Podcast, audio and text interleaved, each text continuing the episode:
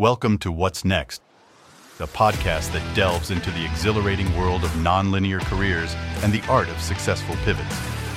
Join your host, Tamara Lechner, as she explores the diverse pathways of entrepreneurial spirits who thrive while working and playing across multiple disciplines. Whether you're firmly established in your career, contemplating a change, or simply seeking inspiration, these conversations with fascinating people will ignite your curiosity and inform your own journey. Tune in to discover how mindset and action plus your own secret sauce can lead to extraordinary personal and professional growth, no matter where life takes you. I'm Tamara Lechner, your host, and I'm here for the fourth week with my guest and friend, Eric Fraser. Welcome back, Eric. Thanks, Tamara. Great to be here.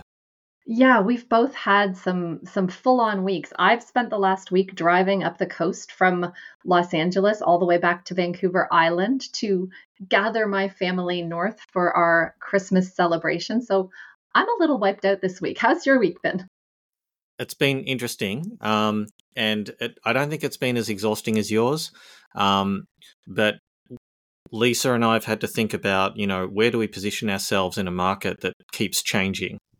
So it's a little bit like trying to position yourself on a wave while you're on a surfboard, and that wave is it's not very steady, So it's fun, but it's also not that easy. So I would love it if you would share with me, because from the outside, I consider myself more of a user of this technology, an early adopter, but I don't know if I understand how that market is changing in the way that I would like to. So could you unpack that a little bit for me? Yeah, sure. So I sense it as mostly being changed by the constant introduction of new and better technology. And so what that does is that when you give people a new tool that can make 5-minute videos, just by saying, I want a video of a cat chasing a squirrel, and then you just hit a button. It's not actually 5 minutes right now, but pretty soon it's going to be as long as 5 minutes. And then you'll get this really, really good video of a cat chasing a squirrel. And then you can say, well, I want it to look like my cat. Here's a photo of my cat. Like, put that in the film and it'll do that too. Like, when you have tools like that coming online almost on a weekly basis, it has huge ripple effects. It changes markets. It changes people's expectations. It changes the way they entertain themselves, what they're willing to pay for, how much they're willing to pay for it. It has massive, massive effects. Yes. Okay. So that helps me a lot to understand what you're speaking of. And I can think of this morning in my Facebook feed where I never go, but my mom directed me there this morning, and I found a video that showed what looked like a real male ballet dancer. Yeah. And they were able to take math calculations like a protractor and turn it into a hip hop dance in real time. And so that's where my brain goes when you just described these changes. If I'm a marketing person and I'm doing an ad for Nike, I have to decide, am I going to hire a real dancer or am I going to use this tool? Sure. And what are the pros and cons of both? And you're right. It almost pulls the floor out from under the person who's designing the campaign if suddenly there's a new something. Exactly. I mean, how many people are going to pay to watch a Marvel film if an 18-year-old can make their own Marvel film by telling a filmmaking AI, hey, I want to watch a film with Captain America, except, I want Captain America to be older and African-American, and then I want this character and that character, and I want the bad guy to be, like a space dinosaur or something. Just make that happen for me, will you? And then what if you were able to make your own films like that? Would you go and keep paying money to watch Marvel films? What if you liked your own films better? An AI would never pause and cough. So for the audience, I just had to take a pause and cough. If I was a programmed AI, I wouldn't be pausing and coughing. And so the tool that I was playing with was a facilitation tool. And I've wondered, as someone who's asked to give psychological safety talks to 22 groups, if it would be easier for me to video myself, upload the script, and let my AI, Tamara, do that. And the better these technologies get, the more likely it is that that's the version of Tamara an organization might be receiving for at least part of a deliverable result. So you're absolutely right that when everything is changing, the foundation underneath of you is hard to predict where to go and what to do next. So tell me more about what you and Lisa decided or what you've thought about deciding on. Yeah, so we know that the lane that we picked is the lane that we still want to work in, which is we're going to help sales and marketing leaders who already have an appetite to work with AI. We're going to help them decide what AI should they go and get or build, and what problem can it be relied upon to solve in their world. So this requires us to understand the sales and marketing world and the problems in it, and it requires us to understand AI and to track its various changes. It doesn't lock us into a specific type of technology.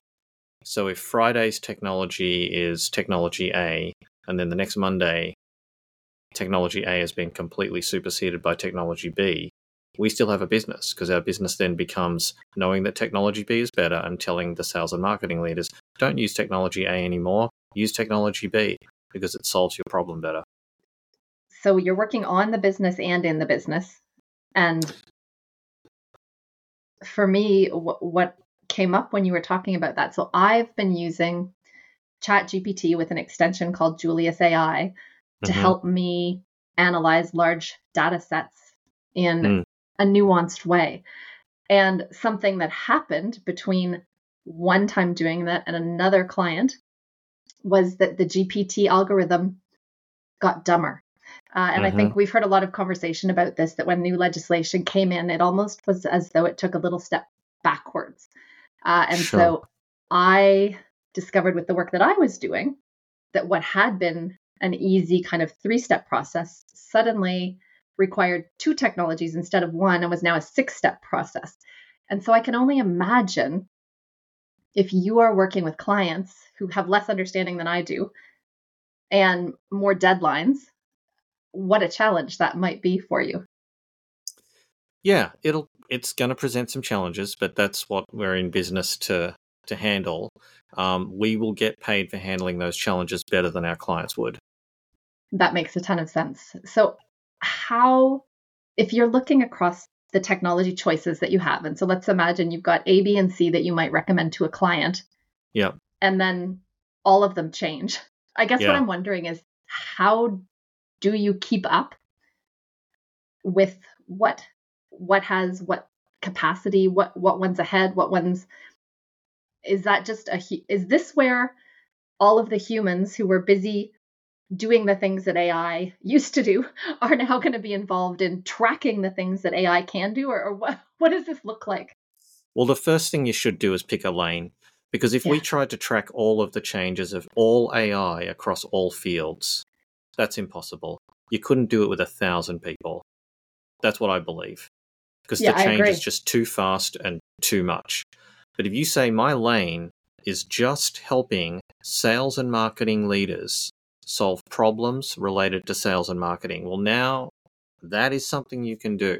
You can just track AI that affects the ability to solve those problems. That's way easier.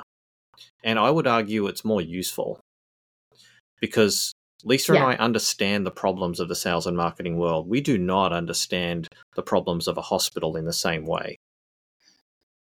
Well, and I wonder if what will happen as you're known for this, the people who create the tools designed for sales and marketing will probably put them in front of you so that you won't have to be looking across our planet for all of the tools that people will start to recognize, okay, I go to Eric and Lisa if I have developed a really cool sales and marketing tool that I want to get in front of clients. For someone who's a founder, I think that's going to be a great opportunity. Yeah, that's starting to happen a little bit. I don't expect the head of AI at Salesforce to call us tomorrow and say, hey, we just came up with a new thing that we want to put in Salesforce Einstein. Will you look at it for us? Because we're just not on their radar like that. But yet, right? Like, I mean, who knows what will happen in 2 years' time? We might have a much more prominent brand, and we might be getting those calls. But yeah, I think there's also going to be like an explosion and then a contraction. So in the same way that nature, created a lot of species in the Cambrian period, but then most of them died off. This will happen with AI products as well. So you'll get an explosion of lots and lots of different products, and then there will be these consolidations and die-offs. And that'll make it easier to track because you'll be tracking less stuff after the die-off. I love that. And it actually made me think of some of Dacher Keltner's work. Dacher Keltner is a scientist, and he's studied awe. He's studied kind of the positive aspects of being a human. And when you talked about dying off, he always tried to counter Darwin's belief, survival of the fittest, with survival of the kindest. And so if we go back to one of the ways that you and I connect is considering AI for human flourishing. And I hope that the species that make it through the die-off, I hope they're the ones that contribute to humans being their best and doing their best work, not just the ones that are cool and created by big companies. So I hope that we get the survival of the kindest, as well as the most innovative. I love new innovations, but it really got me thinking, because I think you're right. We've got so much new. It's almost like the amount of content on YouTube. We can't look at all the things on YouTube anymore. We now have to have some type of indicator telling us people like you watch things like this. And we know that algorithm's not working terribly well. Sure. Yeah. And so there is great hope that this one works better. Yeah, I hope so too. I mean, I don't want to live in a society where basically the most aggressive and biggest chimp with the capacity for the most violence, gets to rule the chimp colony. Yeah, I don't want to live in that society. I mean, in terms of how the markets will shake out, which companies survive or not, it will be based on economic utility and success at first. Who knows? We might reformat our entire society so that those rules, and the economic structures are different as well. That actually is a possible impact of some of this new AI. It is reformatting economics so fast that we might have radically different ways of deciding who gets rewarded and who doesn't.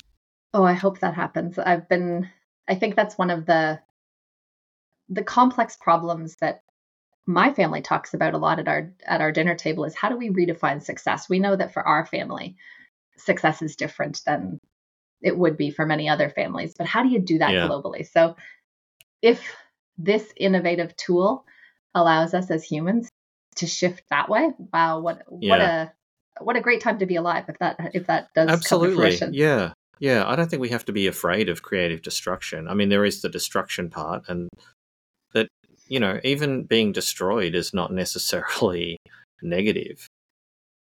That starts to go into philosophy of existence and, that sort of thing. But to have a part of an old system destroyed and reformatted, I mean, this happens over and over and over again. I mean, you only have to look at about 1,000 years of history, which is nothing. And you can see just countless examples of that happening to human societies.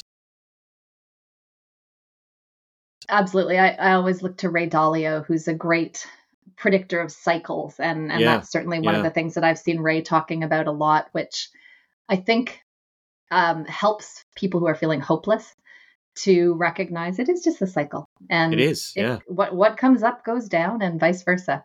Yeah, yeah. So let's step back a bit. I know last week when we talked, or actually 2 weeks ago, we started to talk about you and Lisa sitting down and you've got a clear lane now. Have you started to do the work around values yet, or what else? I know there's so much to unpack in the early stages of business. Where else have you gone? Yeah, so honestly, we just haven't had time to set aside like a time window to just purely talk about values. In the last company I worked for, Culture Partners, they asked their clients to set aside 2 days, 2 full days for the executive teams to work on purpose and values, essentially. We haven't had that time because we're too busy, basically. But we don't want to go too long without really codifying them and saying they are the values. We wrote them down and we both agree that that's what they are. Because what happens if you don't write them down and you don't codify them, what happens is that every member of the company, and we're only a 2-person company right now, but you know, we're going to be more than that soon.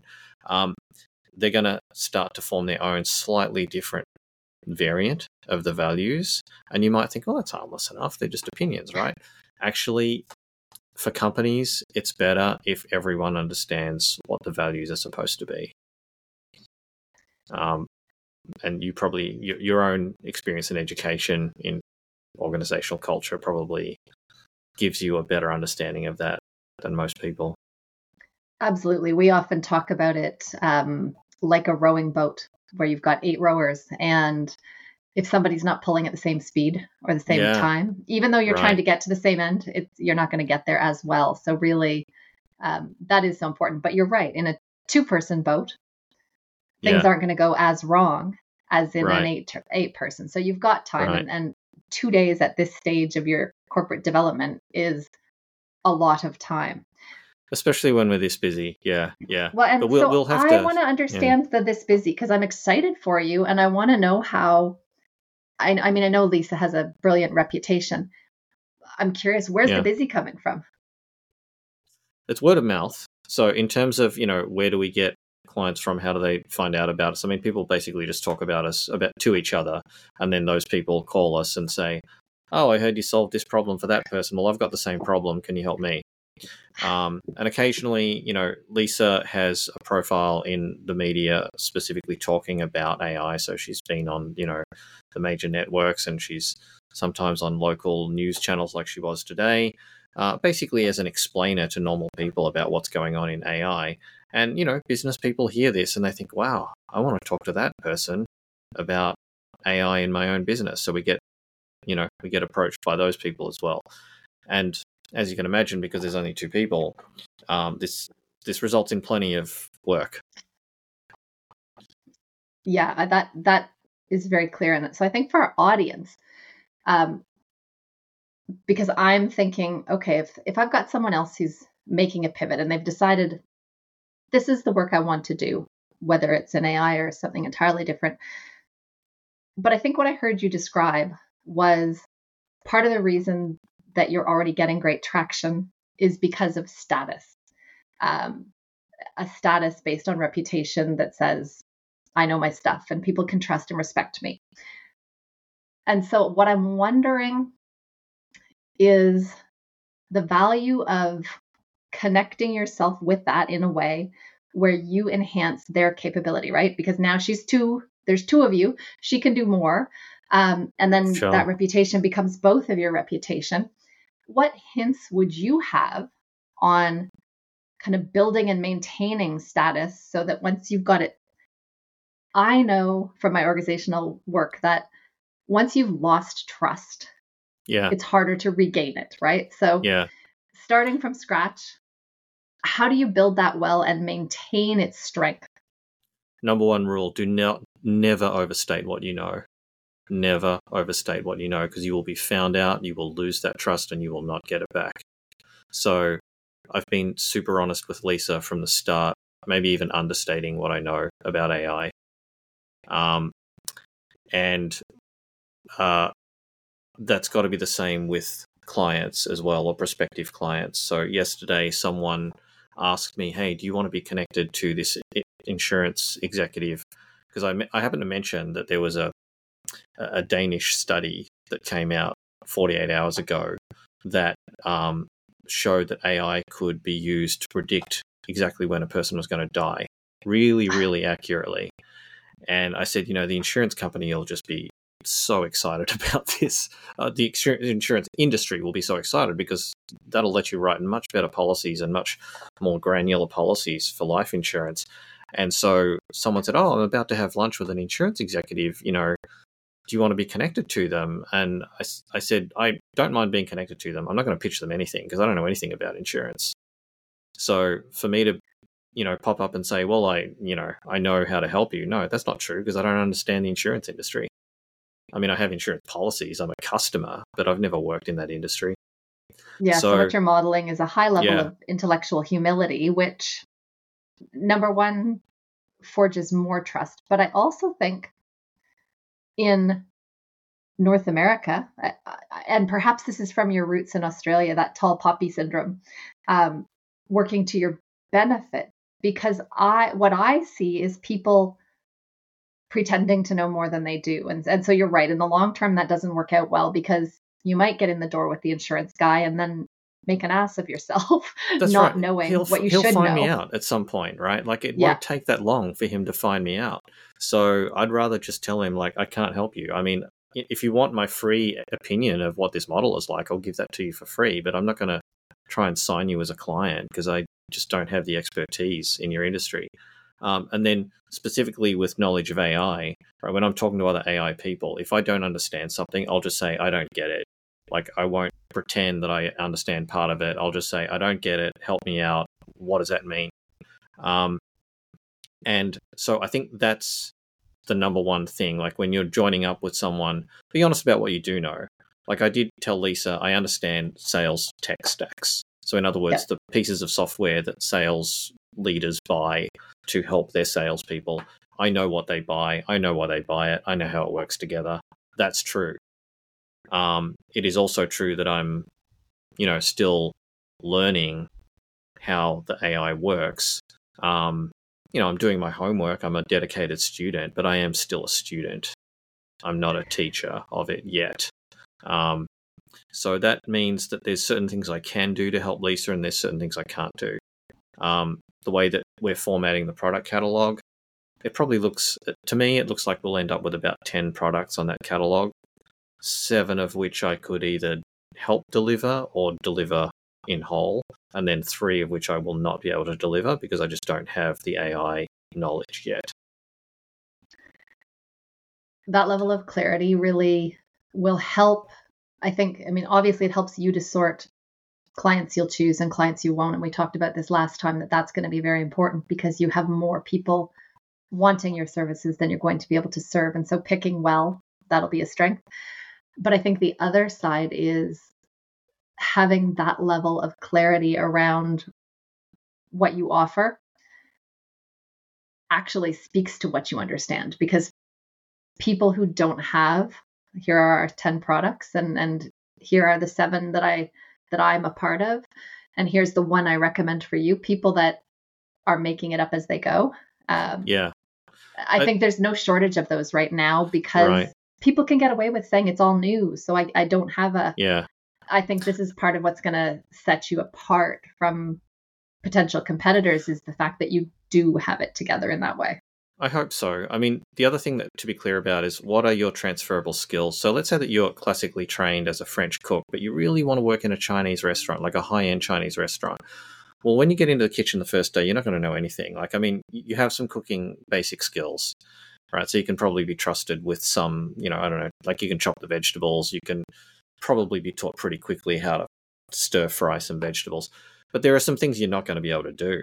And so, to me, it's like, I have some understanding of math and I was a software developer. So that gives me some on-ramps to learn AI.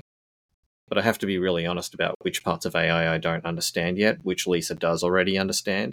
So they're like 3 dishes on the menu. We have a 10-menu dish and 3 of them I can't cook at all. They're just too complicated. She knows how to cook those. Now, 7 of them I can either partly cook or I can cook wholly.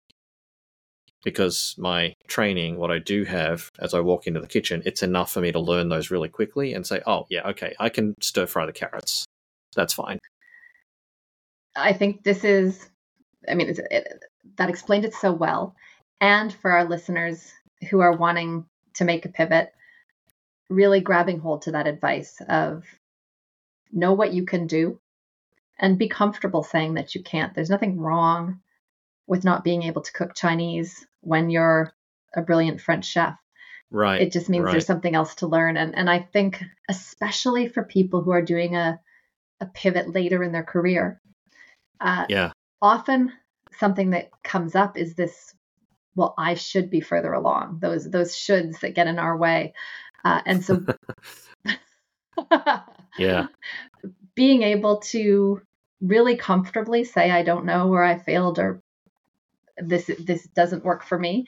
And also challenging yourself. I know that I catch myself because it's been years since I've done anything formally that's deeply mathematical. And so I catch myself in my mindset, even when my kids come home with advanced calculus, saying, I can't help you. I don't know this.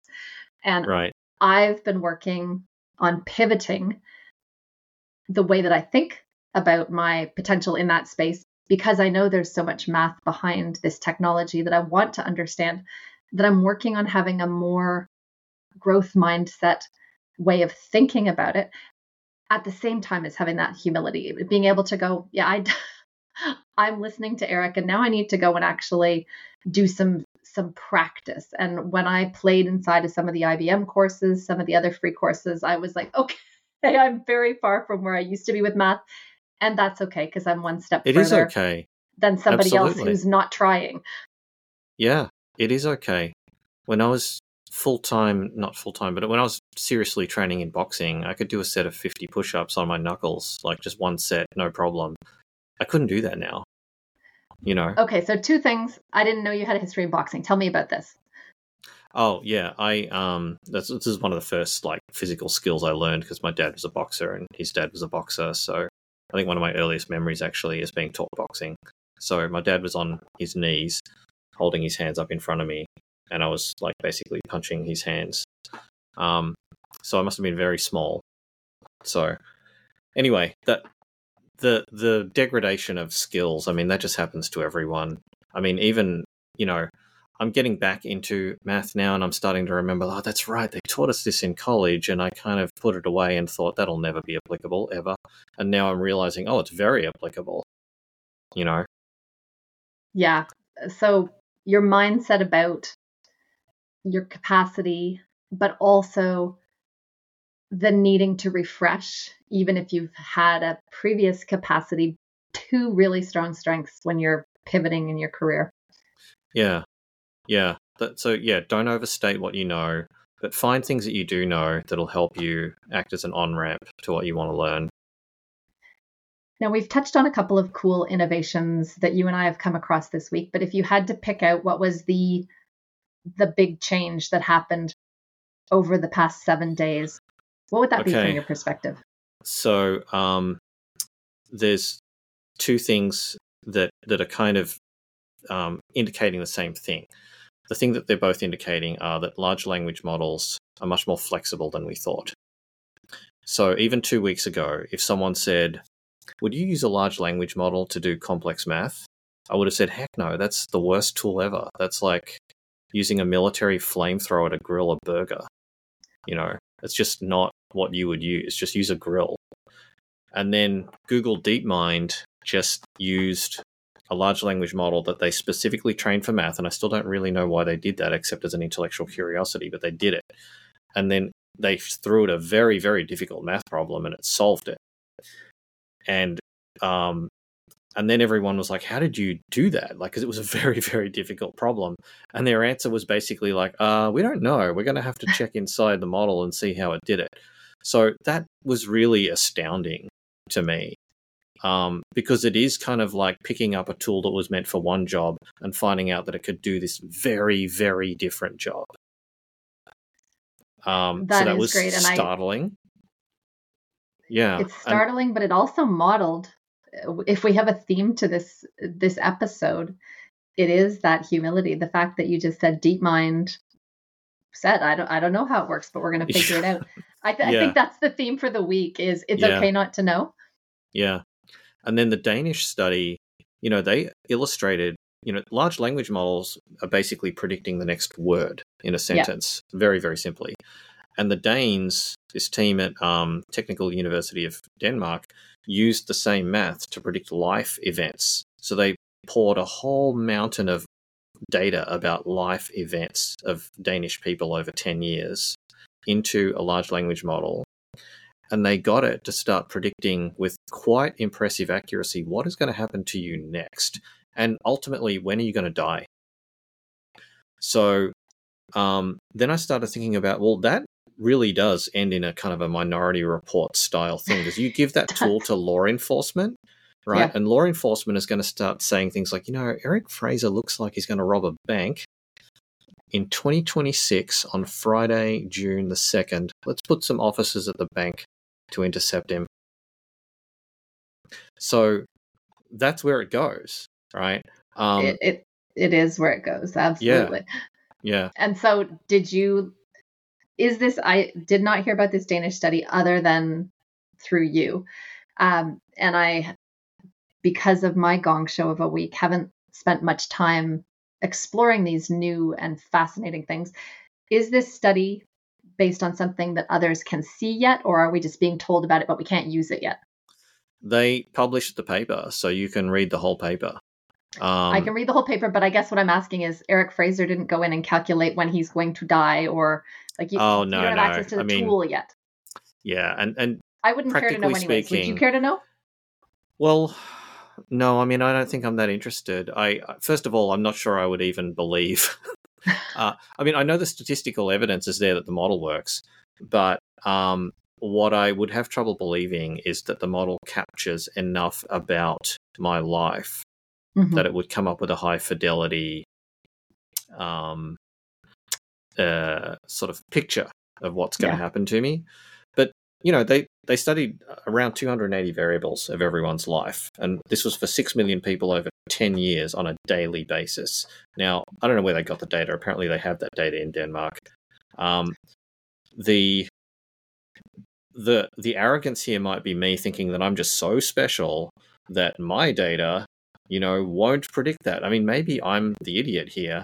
Maybe if I did feed all that data about myself into a model, maybe it would actually tell me, like, yeah, you're going to die at 58 of this disease based on what you've experienced so far. Who knows? I just think that I like to think that I have enough agency that I can switch things around. The other potential, of course, of this model is you give this to, you know, medical practitioners, and they might be able to come up with really great advice, like, don't eat so much red meat, you dummy. Like, you're going to get stomach cancer. Don't do it. They do. The other thing that comes up is, again, this is going to the negative mind, which always jumps in triage. If they're choosing who to save and they've got an algorithm that says, well, Tamara's supposed to go before Eric, so we're going to focus our attention on saving Eric because Tamara's predestined. Again, that's the Minority Report version, not the reality, but they are the funny things to think about, but you also understand where all of these conspiracy theories are coming from. When these are the conversations that feel unreal, but are very real. Yeah. I also started thinking, well, it's only Danes, right? So it doesn't apply to anyone else. But then I thought, no, because the math they're using, you could take the model, apply it to Indonesians, and it would come up with totally different factors for what drives, you know, someone's time of death as an Indonesian. It doesn't need to, like, part of the beauty of this model that they came up with is they weren't the ones that said, here are the factors. They just poured the data into the model and they told the model, you come up with the factors, you tell us. We don't know what drives time of death. And the model was the one that said, here's what drives time of death. Okay, and now I'm going to read the paper. Now I definitely want to read the paper. Yeah. All right, let's pause time of death conversation. And go to time of life. We've been trying to track goals and have clear goals. So we're having a holiday coming up for many of us. It's a time of work slowing down a bit. I know that next week I'm pausing and not having clear goals, but do you have clear goals that you're setting for yourself for the next 7 days? Yeah, but a lot of them aren't work goals. They're to do with, you know, spending time with my wife and, you know, just spending time with family, and so yeah, I have some goals, but I'm kind of determined to spend quality time with people and be present with them. And then the work goals, yeah, I'll pick them up at some point, but I'm not going to work all through Christmas. You know, I'm not going to go to a family function with my laptop and be banging out, you know, papers on how to use Llama 2. So yeah, I won't find you on LinkedIn on December 25th telling me the newest, greatest innovation. And if I do find you there on the 25th, I'm going to tell you to get off your computer. You can call me out on it. Absolutely. Yeah. Awesome. Well, with that in mind, I think we'll pause for a week because we're not going to have much to report over, and we're both deserving of a break. We'll give our audience a break and we'll catch up in 2 weeks for our week 5 conversation. Is there anything else awesome that happened in your week that you want to share with our audience before we head off? Oh, I have a really blessed life. So a lot of awesome stuff happens to me just in general. But you know, from the world of AI and from the world of career pivots, I think, you know, we've covered it. I mean, it's, first of all, I just generally am loving the pivot. I know I pivoted into, you know, a situation where I don't have an employer just pouring money into my account every half month. How do I feel about that? I freaking love it. I love it. I love the accountability of knowing that, you know, if I earn income, it's because I sold something that someone really wants at that price. That's a wonderful feeling. And I also think that's another check-in for our audience. That listen to Eric. He's checking his pivot and going, yeah, this feels good. Sometimes you pivot and it doesn't feel good, and listening to your gut and going, okay, there's going to be discomfort, and that's different than having a feeling that this might not be right. And so I love that you continue to have that energy of this is the path and this is good and I'm loving this. Yeah. And I'm so glad you're sharing it with me and with our audience. I'm really happy to get the opportunity to do that. I actually want to encourage people to do these pivots responsibly, you know, so don't go too wild, don't jump off the cliff without a parachute. But I think these this style of income earning is probably more common in the future, where instead of having one employer pay you all of your W-2 income, you have several people buying your services because they really, really want them. And if one of them goes away, that's okay, because you've got several others. I think that's a great place to end. And I do think you're right. We're trending that way with all of the upheavals and the changes that we can either be bracing for or be excited about. And so I hope our audience is excited.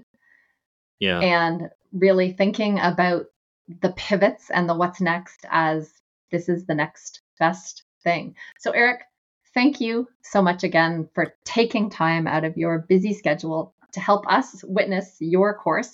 And for our listeners, I hope that you're staying curious and open-minded and brave about your own what's next. Have a beautiful break. We'll be back with you in 2 weeks. And until then, what's next is all up to you.